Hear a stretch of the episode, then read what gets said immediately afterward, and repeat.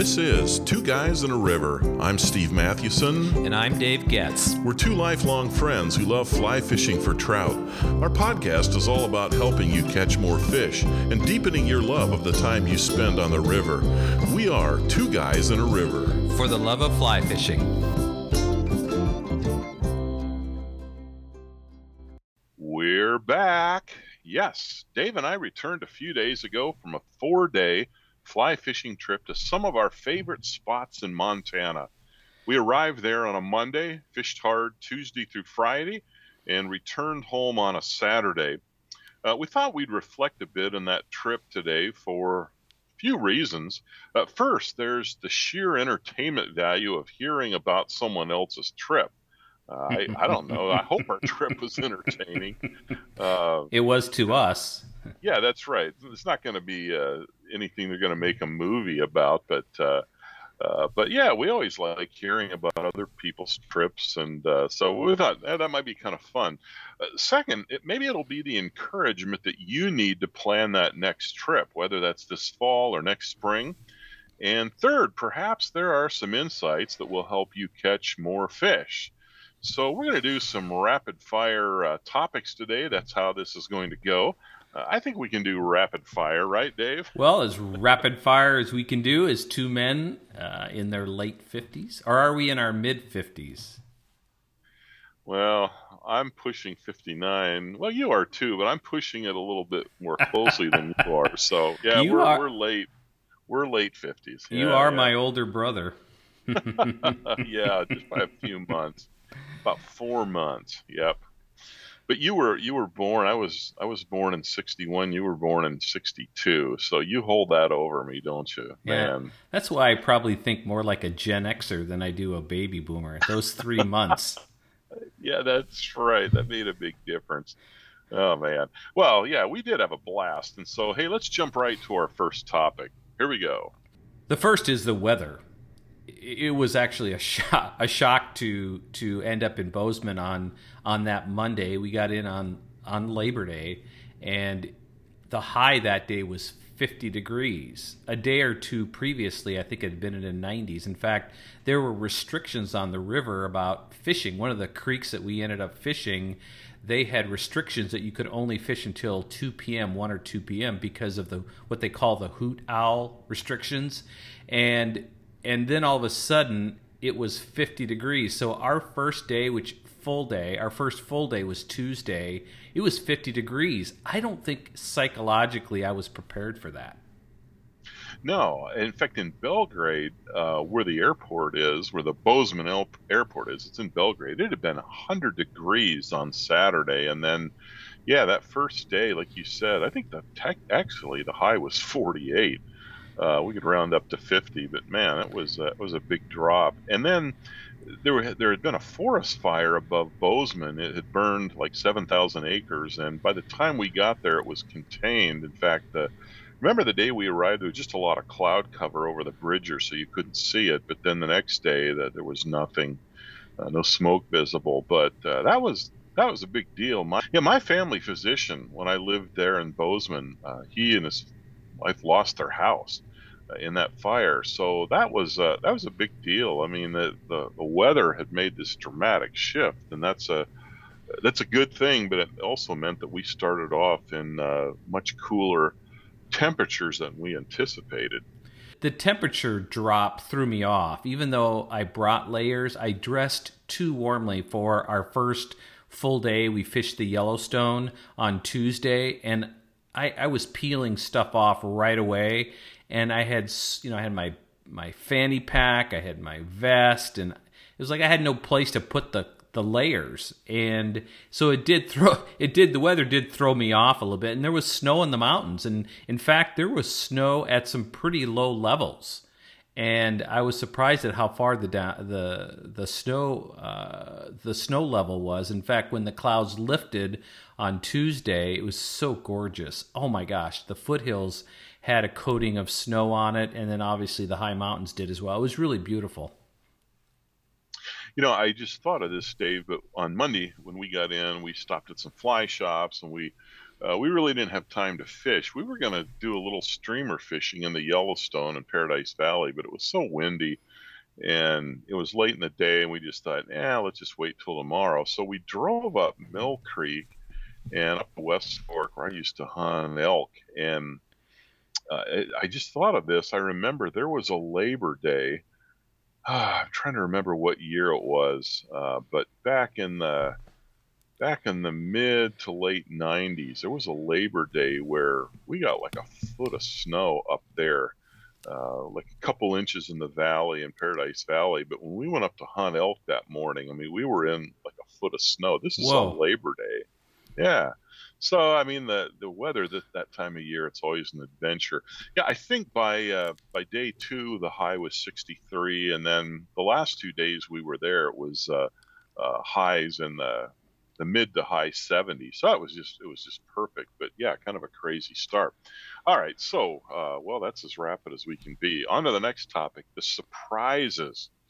Uh, we had some surprises. One of the surprises that was not good was when we got into Yellowstone National Park, we discovered that the road was closed at Tower Junction. Uh, I should have paid more attention. I just assumed it was closed at Tower Fall because that's the way it's been for about the last year. But now it's closed at Tower Junction. It's going to be that way for a couple years as they uh, widen a whole s- section of, of road. Uh, so, yeah, all of a sudden, hey, our, our favorite place to fish in the park is not accessible. And you know, all was not lost because there's so many places you can fish. But when you do have a favorite spot, that's uh, you know, that was tough. So yeah, that was a surprise. We we made the most of it. Uh, honestly, we didn't do well fishing that first day, and I think it was a combination of you know that huge temperature drop. I think the fish were still adjusting to that, and then we. Uh, yeah, we were we were looking for uh, some new water to fish, and we didn't really find what we were uh, looking for. So, yeah, that, that, was a big surprise, and you have to be prepared for those things. I remember the first five or ten minutes after we realized, what? Say what? The road is the road is closed. There's only two more miles to where we can start walking for Tower Fall. There's a general store up there, so the road is closed with only two miles to go and and so you're, you're we were thinking we are going to spend two of the days fishing that whole Tower Fall area, and we were lost for a little bit. So it took us a while to kind of double clutch and to go okay. And so we fished the Yellowstone in a different section that day. And we didn't do well. I, I didn't have a fish rise to anything. We fished both streamers, nymphs, and actually, I didn't throw any dries. It was all, I mean, the water was so fast it was really rugged walking. Actually, that day I fell and I damaged my reel, and I I wouldn't have been able to fish except I found a rock. I had this tool that I forgot to put in my vest, but I found a rock and over the course of about 15 minutes of work, I got the reel to to be unstuck again. I was able to fish the rest of the day. It was tough fishing. So that first day, Tuesday, learning that we couldn't fish at Tower Junction. The rest of the week turned out really well, but that first day was tough. I don't think you and I caught any fish, did we? No, no, we you you did in the afternoon. We went to another spot. Oh, that's right. Uh, yeah, smaller a smaller stream, kind of the headwaters of one of the rivers we like to fish, and uh, yeah, you caught some on on dries, terrestrials or dries. Yeah, and I was trying to fish streamers, and I wasn't doing you know anything. But uh, but that was so that was kind of the downer surprise. I, would say the last day, Dave, we had a good surprise, right? We did. We fished the boulder that day. We went all the way up uh, where the actual where the fly fisher drowned. And that's a terrible way to explain where we fished uh, above the camp. Uh, there's a camp up there, and we fished for a while. Steve, I think you got a couple rises to to uh, to a fly that yeah. you were fishing, a dry fly. But that was yeah. it. And so we thought, you know what? It's our last day. Let's not waste any more time. Let's go farther down into the valley. And so we found this uh, access point and fished uh, downstream actually because there was a, a fly fisher and his wife moving upstream. They had just arrived before we did. and we started to fish uh, terrestrials. So we were fishing hoppers and and and ants. I was fishing also. I had a dropper at a uh, basically a Chernobyl on the on the top fly, and I alternated between that and a hopper, and then I dropped an ant. So we caught some fish on hoppers and also on some other dries, and it really was a great afternoon. So that was a nice little surprise. When you fish hoppers in September, it's always hit and miss, right? Or hit or miss because you just don't yeah. know. Even it was only 70 or 75 degrees, but the hoppers were definitely moving in the weeds and uh, on the banks in the riparian zone there. But but we did catch some on hoppers, and so that was a, a nice little surprise. It was a positive surprise, I guess. Yeah, and they were nice fish. I mean, you caught one that was what 17, 18 inches. Yeah, that was a, a really nice fish. Yeah, it was, it was may have been gorgeous. one of the, yeah, it may have been one of the biggest fishes. Fishes. it may have been one of the biggest fish that I caught for the week. Fishies, right? Fishies, yeah. fishies, baby. yeah, you know that stretch that we fished was not that far from. Uh, you know that house that Robert Redford had built for the Horse Whisperer. Huh. Actually, they just they built the shell. They didn't, from what I understand, they didn't uh, uh, finish the inside of it. But uh, yeah, that's that whole valley. So yeah, you think about it. We were fishing just above where uh, they filmed a little bit of a river runs through it in the morning, Redford, and then we were fishing in the afternoon where he where he filmed some of the horse whisper. And of course, that was not our intention, but uh, I just thought of that. You know, I, it's funny. It uh, you, you reflect on these things. I think in the moment I was just wanting to fish and catch fish, but now that I look back, that was that was kind of cool.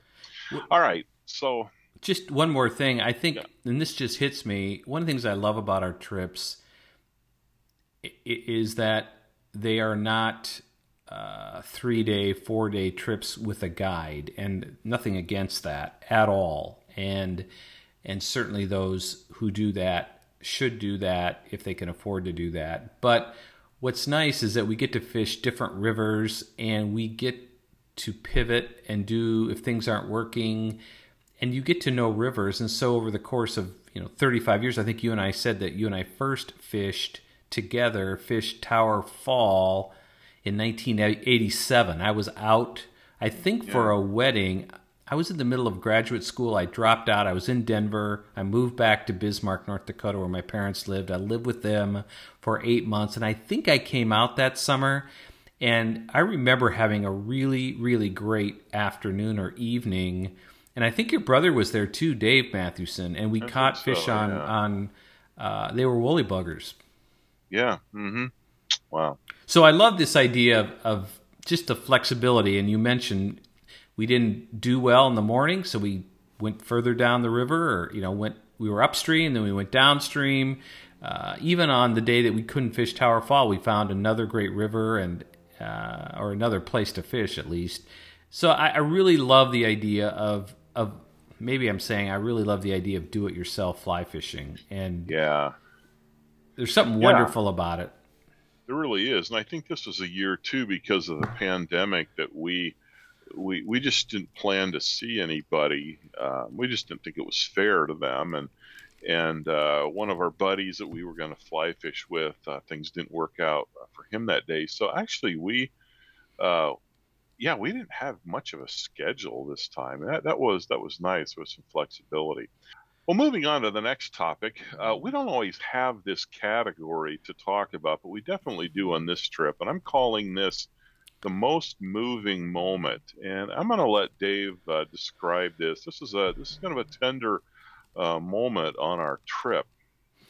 We decided this t- this year we are going to try the Stillwater, and some of you uh, who live out there know the Stillwater. It's a a river that flows into the Yellowstone it's east of Big Timber. You drive as if you're driving to Billings, Montana.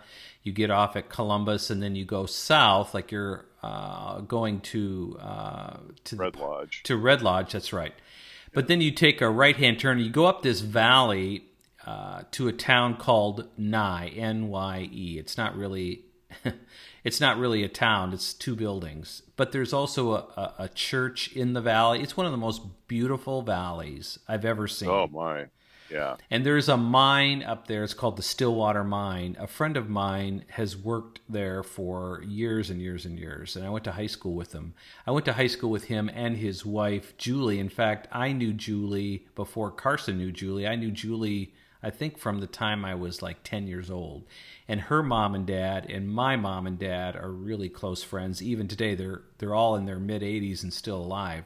So I've known Julie since a you know many many years. Well, Julie passed away about four years ago, and she's buried in the Nye Cemetery. And so I was at the funeral and went out there with my father and another friend from my class when she when she died. She had ovarian cancer, but it was the first time that I had been back with the headstone in place. Her headstone and her grave overlooks this beautiful, beautiful valley. And her husband wanted her to be buried there because it overlooks the mine where he works. And as he drives to work every day he drives by her grave uh, and that provides meaning for him. But it was really a moving moment. Julie was a close friend and carson is a close friend and their family is close friends and uh, so, so it was it was a really it was a wonderful moment. It was also really sad. The thing that struck me there was another grave that was they had just dug the grave and the observation by steve was wow that's a lot deeper than six feet but imagine this it, being out in this rural cemetery there's not a lot of people buried there overlooking this beautiful mountain valley it, it's really it was a really moving moment we did fish the stillwater that day we had i think steve caught the biggest fish of the of the week at in the Stillwater. It's I'm not sure it's someplace we'd ever go back to again, but we might. But it's beautiful water, beautiful valley, and there's only one way in the valley and one way out. I'm so glad that we stopped at uh, at that cemetery. Uh, yeah, it kind of reminds me. My grandparents are buried in the Short Hill Cemetery in Paradise Valley. It's just, uh, uh you know, up, up on a hillside in kind of the side of a mountain. In fact, I shot an elk up there with a bow one year. You know, there's something about uh, those cemeteries that, uh, man, they're such a beautiful place. And I think just the juxtaposition of of the life that you see around you, and then the reminder of death. It was really uh, that was really a moving time. Well, a little bit lighter topic, kind of doing our rapid fire thing today. Although it's it's fire, I don't know if it's rapid or not. But uh, uh, let's talk about the food and the accommodations. So I'll start with the accommodations. Uh, we often stay with friends uh, when we're out in the Bozeman area, but because of uh, the pandemic, we didn't feel like we should put anybody out, so we stayed in Livingston, uh, kind of centrally located. Dave found a great hotel for about $75 a night. And uh, we only booked it for one night because it's like, well, we're not sure what we're going to get. But man, that was nice. The hotel had been refurbished, uh, new flooring, the rooms were you know, spotless clean, and and I, I, was just really impressed. And and that just made a great uh, place. So uh, yeah, you think about it, Dave. We basically between two of us, uh, maybe with tax, what maybe forty bucks a night. That's not bad. No, it's not. You can and do that. It, it wasn't the Four Seasons, but for seventy five no, no. bucks a night, my gosh, it was it was a great value. Yep, yep, really was.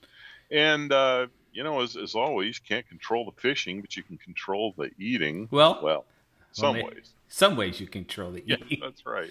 So we went back and we went to some of our favorite places, and we won't say any names, those that weren't as good, but it was clear that two of the places that we love to go to had been sold because they did not have the same kind of sophistication to the menu, the taste, the service, and and it confirmed it. In one of them, I I found I asked the server uh, because at the end of the meal, I'm thinking, man, this is not the same as a year ago or two years ago when we were here. And so I just off the cuff said, "Hey, has this has this restaurant been sold in the last year?" He goes, "Yeah." I thought, "Boy, classic." Yeah, you know, the yeah. the owners that came just simply couldn't replicate the care and the crafting and the vision that the original owners had. And man, it was clear, and the prices were the same or higher.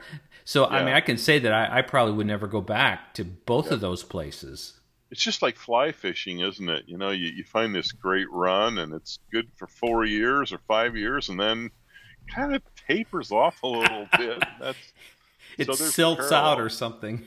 But hey, we did find uh, a couple of really good places. Uh, one of them, if you're ever in Livingston, you've got to visit the Crust and Crumb Bakery. I think it's been open about four years. It's in a little, uh, uh kind of a little mall, if you want to call it that. Like a strip mall almost. Yeah, and then Yellowstone Sports. But man, we ate there four out of five days. We would have eaten there the fifth day, but we had to get up really early to get on uh, some water uh, early.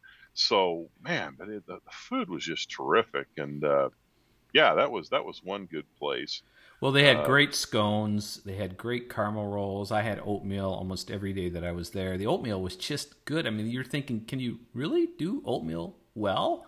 And you're like, yes. They had this blueberry oatmeal and strawberry oatmeal. I'm thinking, my gosh, this thing, even the oatmeal tastes great. The coffee was great. Definitely, you can tell family owned, crafted, you know, the original recipes. I really enjoyed it. They have, I heard uh, someone on Facebook said, "Oh yeah, Dave, did you try the the pies? Apparently, they have good pies there as well." So, really, really good food at the what's it called? The Crust and Crumb Bakery. Yeah, Crust and Crumb Bakery. Yeah, and then uh, wow, we ate at the Grand Hotel in Big Timber twice, and boy, that was that was really good, wasn't it? Boy, it really was, and it's expensive, but I have to tell you, there's value there, and it was there that uh, that that Steve risked and had the what do they call it? the Huckleberry lemonade, but the virgin Huckleberry lemonade, no alcohol or tequila in the in the lemonade. But yeah, I it, left out the vodka. You left out the vodka. I I was yeah. going to have that with the vodka. I had a couple beers instead, but. Uh, but that that meal, two meals there, which is unusual for us to eat in the same place twice. It was just fabulous. And the other place I think we would recommend is is it what's it called in Bozeman, Santa Fe? Yeah, Santa Fe Reds in Bozeman. It's been there a long time. That was one of our favorite places when we lived in in the Gallatin Valley. Uh, well, we left 14 and a half years ago, and it's it's still really good. You know, it's funny. You talk, you laugh at my uh, Huckleberry lemonade. So here's one of these notorious stories. They had they had huckleberry daiquiris there, and so I once ordered a virgin huckleberry daiquiri. I'm just, don't know why I'm not, uh, you know, I'm just not that, you know, fond of, of alcohol. Sorry, but uh, so I ordered that. But my family claims to this day that I ordered a virgin huckleberry smoothie, and I said absolutely not. I'm not that stupid, but but uh, they just insist that I did. I said, no, I ordered a huckleberry, a virgin huckleberry daiquiri. I know the difference. Yeah, I, I, know that you don't have to worry about smoothies. So anyway, but yeah, yeah, Santa Fe Reds is good. It's just, uh, you know, it's right there on the exit at Seventh, and uh, been there for a long time. I think the food is still really good. I think the what made I mean the chips are unbelievable. We had fished all day hard and coming in, I was so hungry. I'd not eaten much. Oh. I'd maybe maybe two or three hundred calories that day coming into dinner, yes. and oh my gosh, I was so hungry. Well, I sent my wife Priscilla a picture of those chips, and uh, was the only time on the trip that I got this angry face emoji back because she loves those chips. Those are still her favorite. I I should have brought some back to her, but they probably would have been crushed. All right, well, rapid fire. What's the next topic? Dave. Next topic is our conversations on the trip, and that's what always makes uh, these trips special. We get to talk on a deeper level. I mean, honestly, on a lot of these trips, we have we don't even talk to each other. We're just silent in the car. Uh, Steve's driving and on his phone, so I'm silent, thinking I'm going to die. Actually, that's not true. No, that's not true. That is absolutely yeah. not true. But uh, but but then there are moments where you get into these deeper conversations. I think one of the big deeper conversations, uh, one topic is simply what we're doing now and how does that affect us for the for the next ten years. So, Steve, I thought you just I thought it'd be good for you to actually tell our listeners what you're working on right now. You just completed the revised version of your book. Um, maybe you could talk about that, and then also talk about the PhD that you've been working on for a few years. That to me is interesting, or was interesting to me. Oh wow, yeah, I didn't expect to talk about that stuff today. It's not really fly fishing, but I, uh, uh, yeah, about 18 years ago, well, 20 years ago, I wrote a book. It was published 18 years ago. Uh, this is for this is for biblical scholars, for pastors. It's on preaching, teaching the stories, the narratives in the uh, the Old Testament part of the Bible. Those who are familiar with the Bible, and uh, so the publisher actually wanted a, a second edition. It's uh, believe me, this is not selling like a Tom Clancy novel or or Leafinger or you know I don't know who are the popular uh, writers today, but it's it's just been a steady textbook uh, used at a lot of graduate schools around the U.S. and even some in the U.K. And so, yeah, really glad to uh, I, finished that thing up like a couple weeks before we left and and I mean, I literally worked on that every spare moment that I had, every day off from from the beginning of May, and it was I was my target date. Uh, I had agreed with the publisher that I'd turn it in at the end of June. Well, I turned it in uh, about the third week of August, and, and the publisher was fine. But uh, yeah, I worked hard on that. Now, what I'm trying to do is to finish a PhD dissertation in uh, in in ancient languages, my focus is biblical Hebrew. That's what uh, part of the Bible, the Old Testament part, was written in, and so I'm I'm working on that. It's uh, I'm, I'm working uh, with a uh, just a fine, well-known Old Testament scholar at University of Stellenbosch in South Africa. And one of the reasons I like working there is not only is he one of the best, uh, I mean he's just a leader in the field, but uh, and, and he's great to work with. But they have a European model. Uh, you know, here in the states, if you do a PhD, you're doing a couple years of classwork and then a dissertation. But if you, you know, if you go to the UK, if you go to Europe, I mean, friends of mine that have gone to Cambridge or Oxford, you don't take classes. You you write a dissertation, you know, and that's that's what it is. That's what this is, and I I'm doing this part time, so I'm five years into it, and and will be finished, have to be finished by next uh, by September of 2021. Uh, so that's just one of those things. It's sort of my torturous form of uh, of, of, continued learning and education, but uh, you know, I, I, think too as I continue, as I get older, uh, may open up some opportunities for continued uh, writing and you know, teaching. I'm a pastor. That's uh, that's where I want to stay. But but this will allow me to do some other things. So yeah, that's uh, uh, that's maybe why I need to fly fish after I bury myself in that for a while. It's just that's the thing we we've talked about. We talked about this too. Part of our conversation was how when we're fly fishing, we're so focused on what we're doing that we're not thinking about anything else. And there's very few other things in my life that do that. Back when I used to hunt elk, uh, there were moments, you know, where you're calling and you're you're getting answers from a bull, and you're you're sneaking in on them, and they're coming towards you. That you know you're not thinking about anything else, but I don't know. I and I think you mentioned this though, Dave, that the fly fishing is the one sport that I don't know. There's just something about the whole day that uh, you know when we're on the river on the stream we're we're just not thinking about you know anything else. And so yeah that's uh yeah that's what some of our conversation was uh, about. How about you? What uh you talked a little bit about your business. I mean your your kids are kind of transitioning to a couple of them now are college grads they're moving into their first jobs this fall and uh yeah what what, did, what are some of the things that that you shared, uh, I thought were kind of interesting. We have such different lives, and our kids, for starters, are in such different phases of life. You have seven grandchildren. I have no grandchildren. I have no kids that are even married, and my oldest kid is two young, two years younger than your youngest child. So, uh, even though we're the same age, in a some sense, we live in in completely different worlds. And and so my oldest first job this year, my daughter Kira, who's 22, she's having a first year. So I have a 24 year old, 22 year old. We're moving her to Nashville.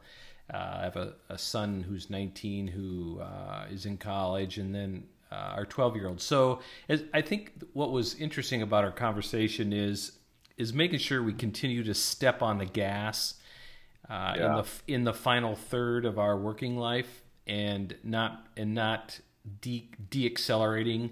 Uh, I honestly have no respect for people who retire and then lose lose their mind and and uh, I just I, I just can't imagine.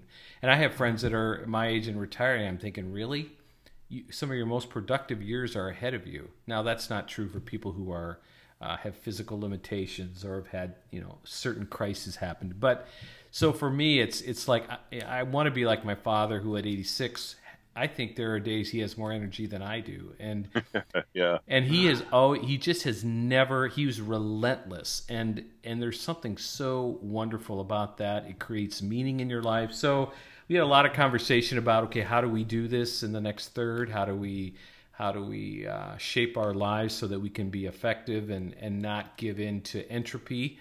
I think you have to fight that until the day you step into the grave, and and yeah. and I truly believe that. So for me, uh, there's a woman who's worked with me at my my business for twenty some years, and and she and I have started this new business, which I think I've talked about. Uh, it's called Journey sixty six.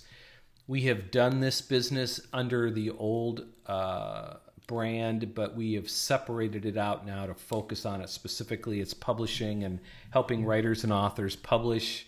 And we really launched the brand in mid July, and now we're uh, really uh, siphoning over all those clients that are with my old company that are now with the new one, and we're really busy. And so uh, it's a really good time. So I, I really see myself really throwing uh, all throwing my shoulder into that for many many years and see that actually outlasting even the business that I'm doing now. So I see it as in one sense a transition business to the next what I think is going to be my next phase of life. So that just requires startup is those of you who are in small business know how slow things develop. You also know how slow things happen in terms financially, and you really have to be in it for a thousand days that first three years, and you have to give everything to it. So it's going to be a delicate balance, balancing out my other business and not letting that get run into the ground or or dying because of benign neglect while I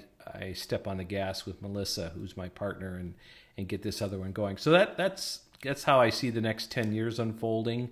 Uh, who who knows? I mean, it could all end tomorrow.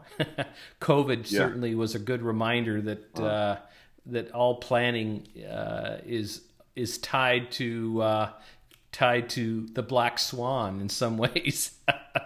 the black swan event. Oh man! So uh, wow.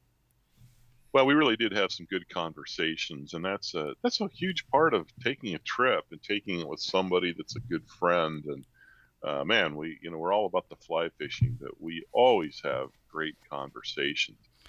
All right, our next topic. Oh man, I don't know if I want to go here, but it's uh, it's on the script. So uh, yeah, this is not so great moments.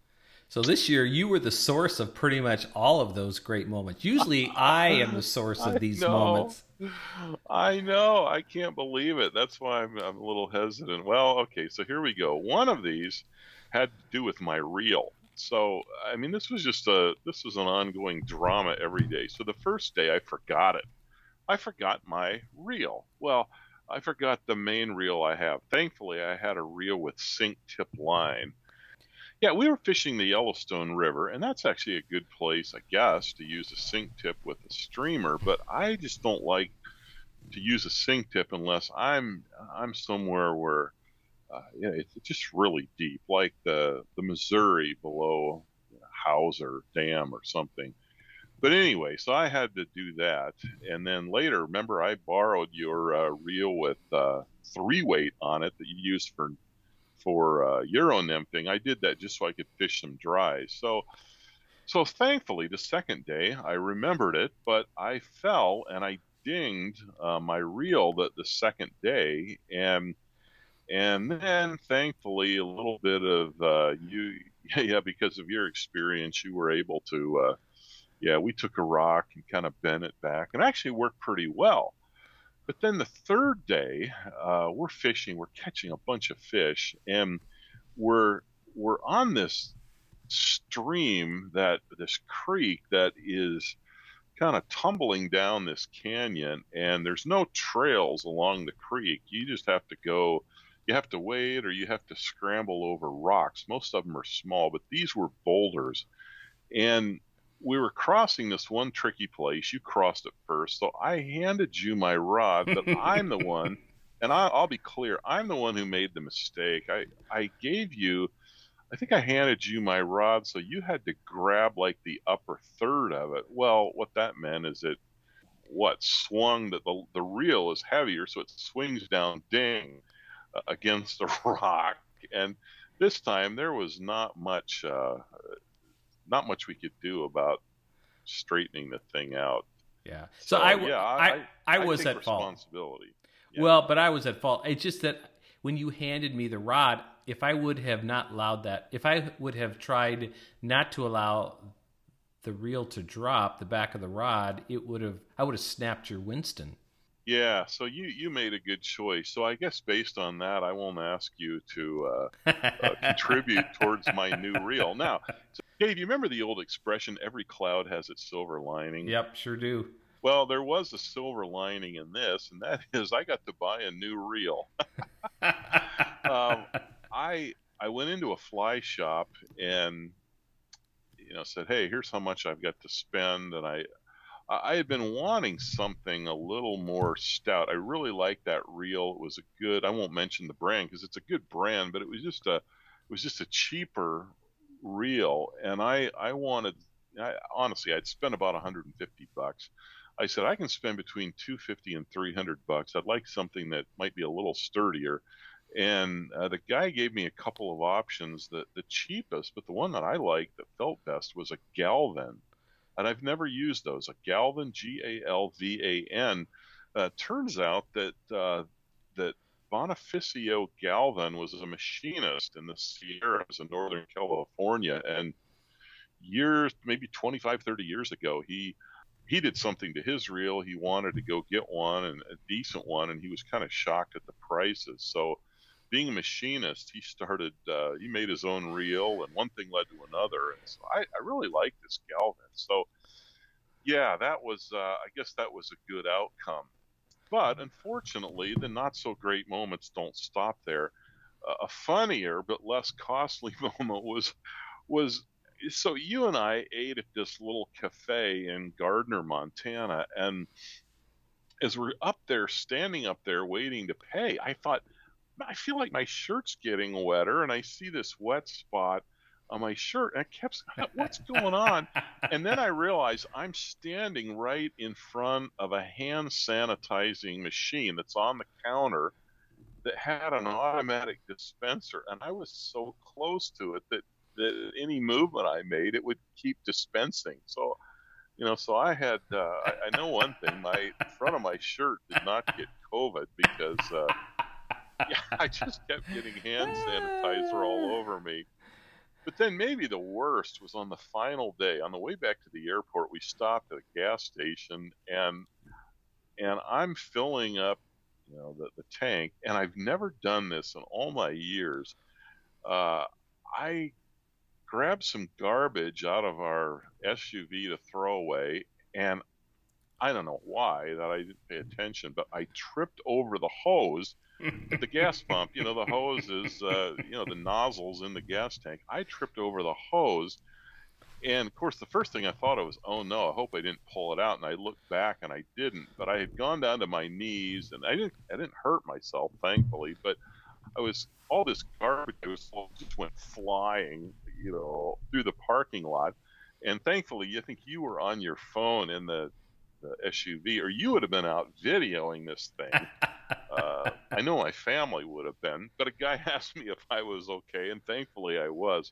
probably a few years ago I would have been embarrassed, but it's like now it's like okay, whatever. What a stupid thing. So yeah, those those were the uh, not so great moments, and yes, I was the source of every one of those. Let the record show.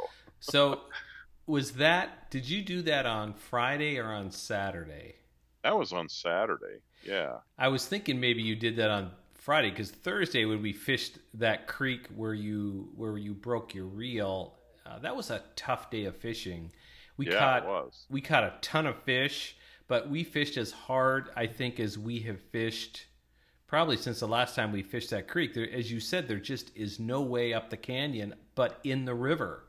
And the river is full of these boulders. And if you're up two and a half miles and you start to walk back, it, it, you you don't know how hard it is to walk downstream where you can't see things and it oh, was a tough walk back and i was yeah, really. I was exhausted. So i thought maybe that was friday because that would have made complete sense to me because man our legs were buzzing on those after that day uh, on thursday.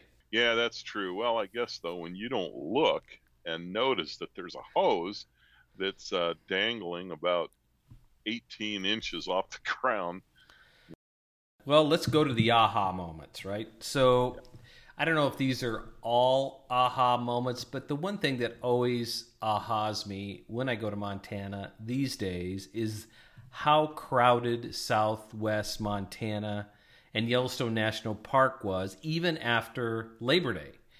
And yeah. I remember fishing it you know, years ago, where once Labor Day hit, you were pretty much alone in the park. Now that's a complete overstatement, uh, but today it is as if it were you know the second week of August, and it's discouraging actually if you like the outdoors and you want to be alone.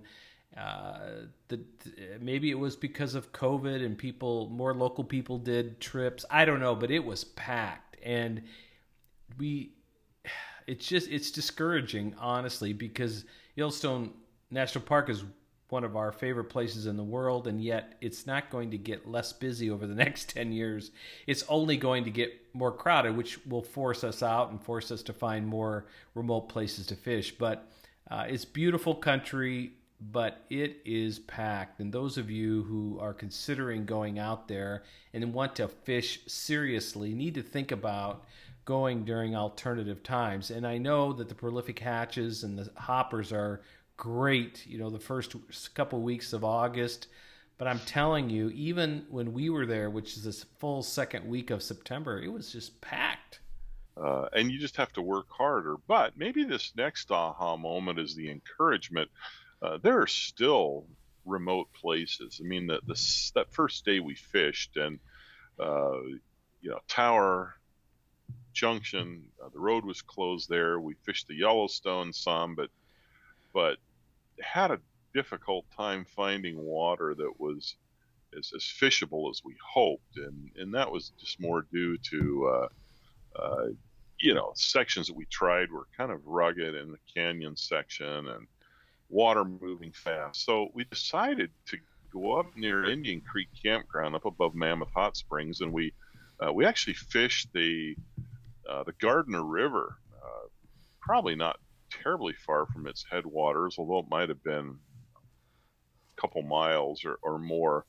Uh, we would have had to walk, but we fished a pretty remote stretch of it. And I think, uh, again, I was just struck by how vast uh, that country was. I mean, it just, you, you could see, uh, you know, you could see for what, three, four, five miles of just uh, open rolling sagebrush kind of hills that led to the base of some mountains, and I mean, it was just stunning. It's like I, hard to believe that there are places like this where you can just stand out there, not see, not hear anything uh, for miles. So that that was actually really cool. It was vast, and uh, where we hiked, uh, we hiked away from the road, and we were out two three miles, and it it was really really amazing country. Uh, and and it's aha in that aha, there's still places like this in Yellowstone even after the aha, it's crowded. And it's yep. it's still a wonderful thing and I think it should just motivate all of us to stay in shape, make sure we walk the extra mile, get out there because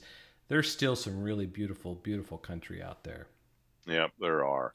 and once again, we got to hear a, a big old herd bull uh, bugling and elk bugling near Mammoth Hot Springs, and uh, boy, every time I hear that that sound, it just it just takes me back to the days when I hunted about 30, 35 miles north of the park up in Paradise Valley, and uh, you know had elk going like that. So that was that was cool as well.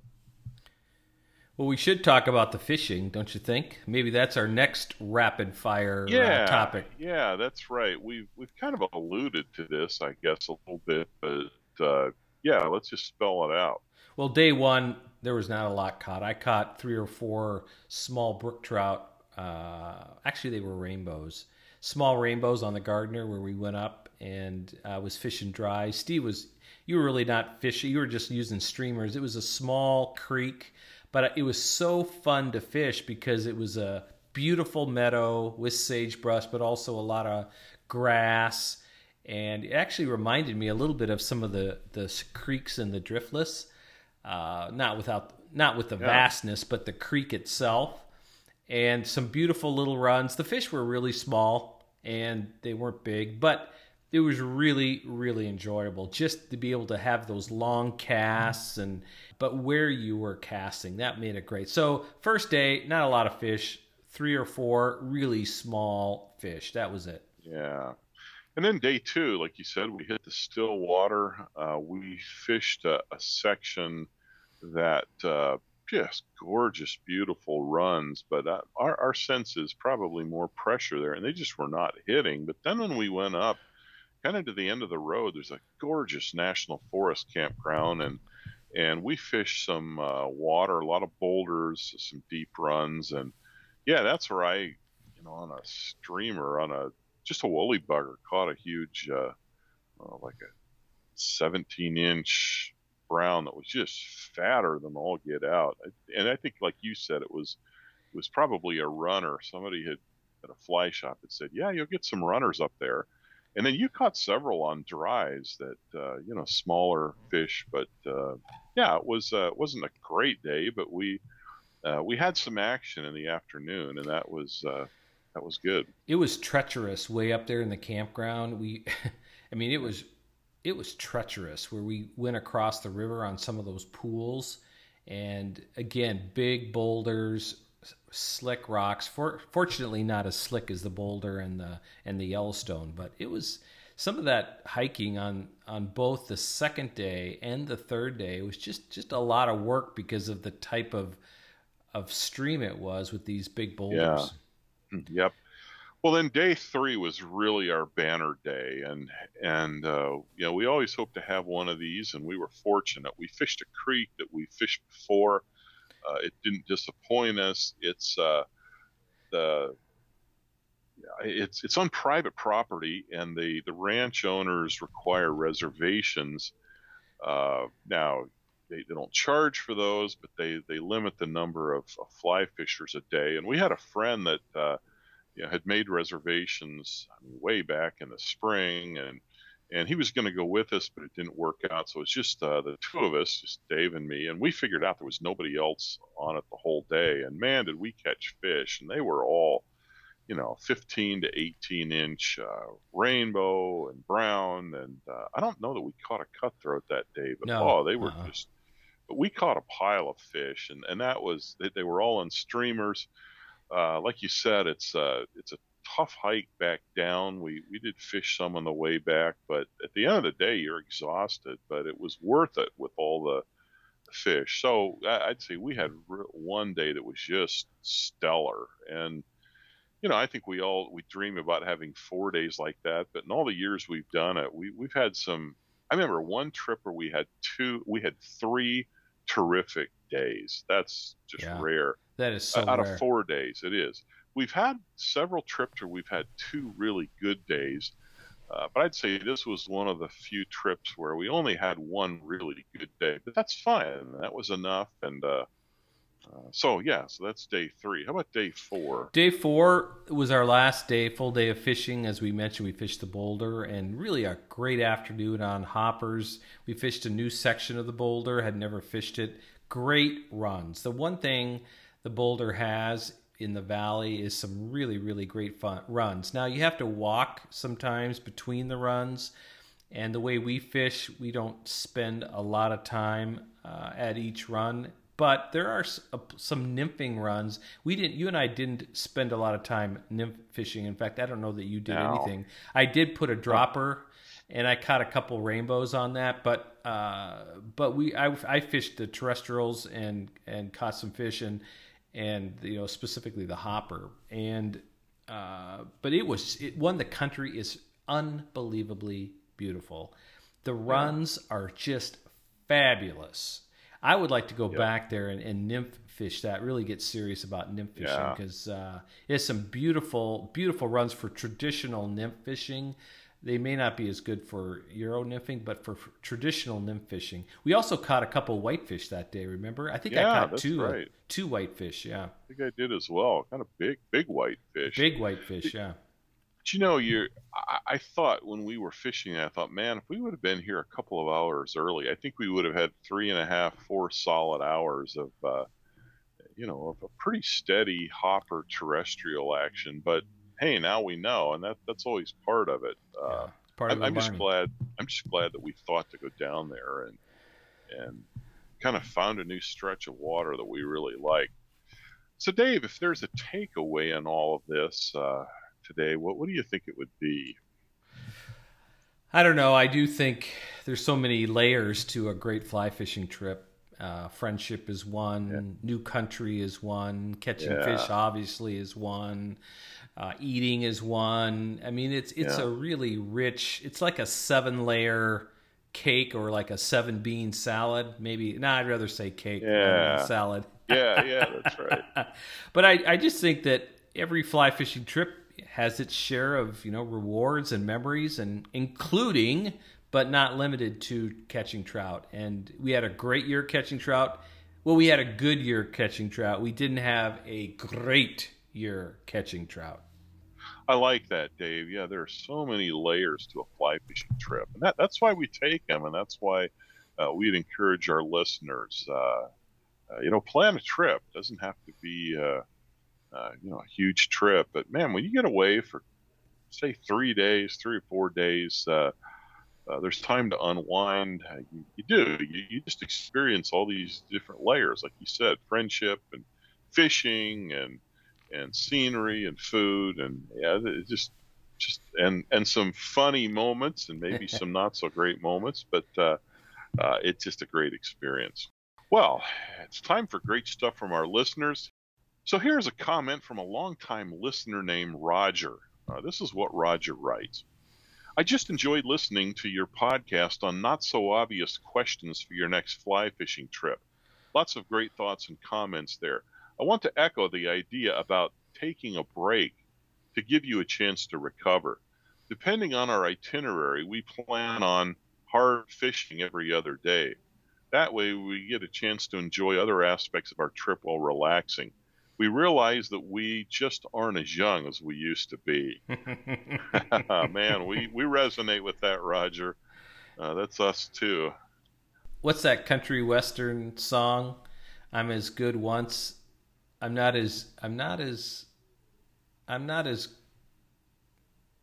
good as I once was, but I'm as good once as I ever was, or something like that. yeah, yeah. Hey, that that works. That so. I, I mean, I, I, do think both of us uh, are in pretty good shape. I mean, I, I consider mm-hmm. myself being in pretty good shape. I'm not in yeah. marathon shape, right? Yeah. But what we were able to do out there at Yellowstone uh, it's stuff that we were doing 20 years ago. Yeah. I, th- mm-hmm. I think that I was probably a little bit more sore. Certainly that next day needed some Advil, but but it was the same kind of fishing I've been doing f- for my entire life, and I and I, I recognize we probably won't be able to do some of those those really you know hard days, seven eight hours of pounding. But boy, I tell you, this yeah. trip I felt I felt good, and I really enjoyed it. I did too. I think you're right. What we noticed is that with with uh, you know being in our late 50s it's not that we it's not that there are things that we can't do that we used to do it's just that the recovery time is uh, maybe a little bit longer and, and the need for recovery is more noticeable right and that's where our yeah. friend Roger's right. You know, take a break. You know, we, we often do a hard day, then an easier day, then a hard day, and and I, I think the way it worked out this year that that kind of happened uh, because we were fishing some new water. We uh, uh, we might have done a little bit more driving on a couple of those days. None of we fished. We fished hard, but you know, if, if we spent two or three hours and it wasn't good, then we drive to another spot on that river. And of course, that's that's recovery time when you're yeah. driving instead of walking. So, yeah, we we totally uh, echo what Roger said. Well, that's going to do it for today. Hey, thanks again for listening. I'm Steve Mathewson. And I'm Dave Getz. Until next time, we are two guys in a river. For the love of fly fishing.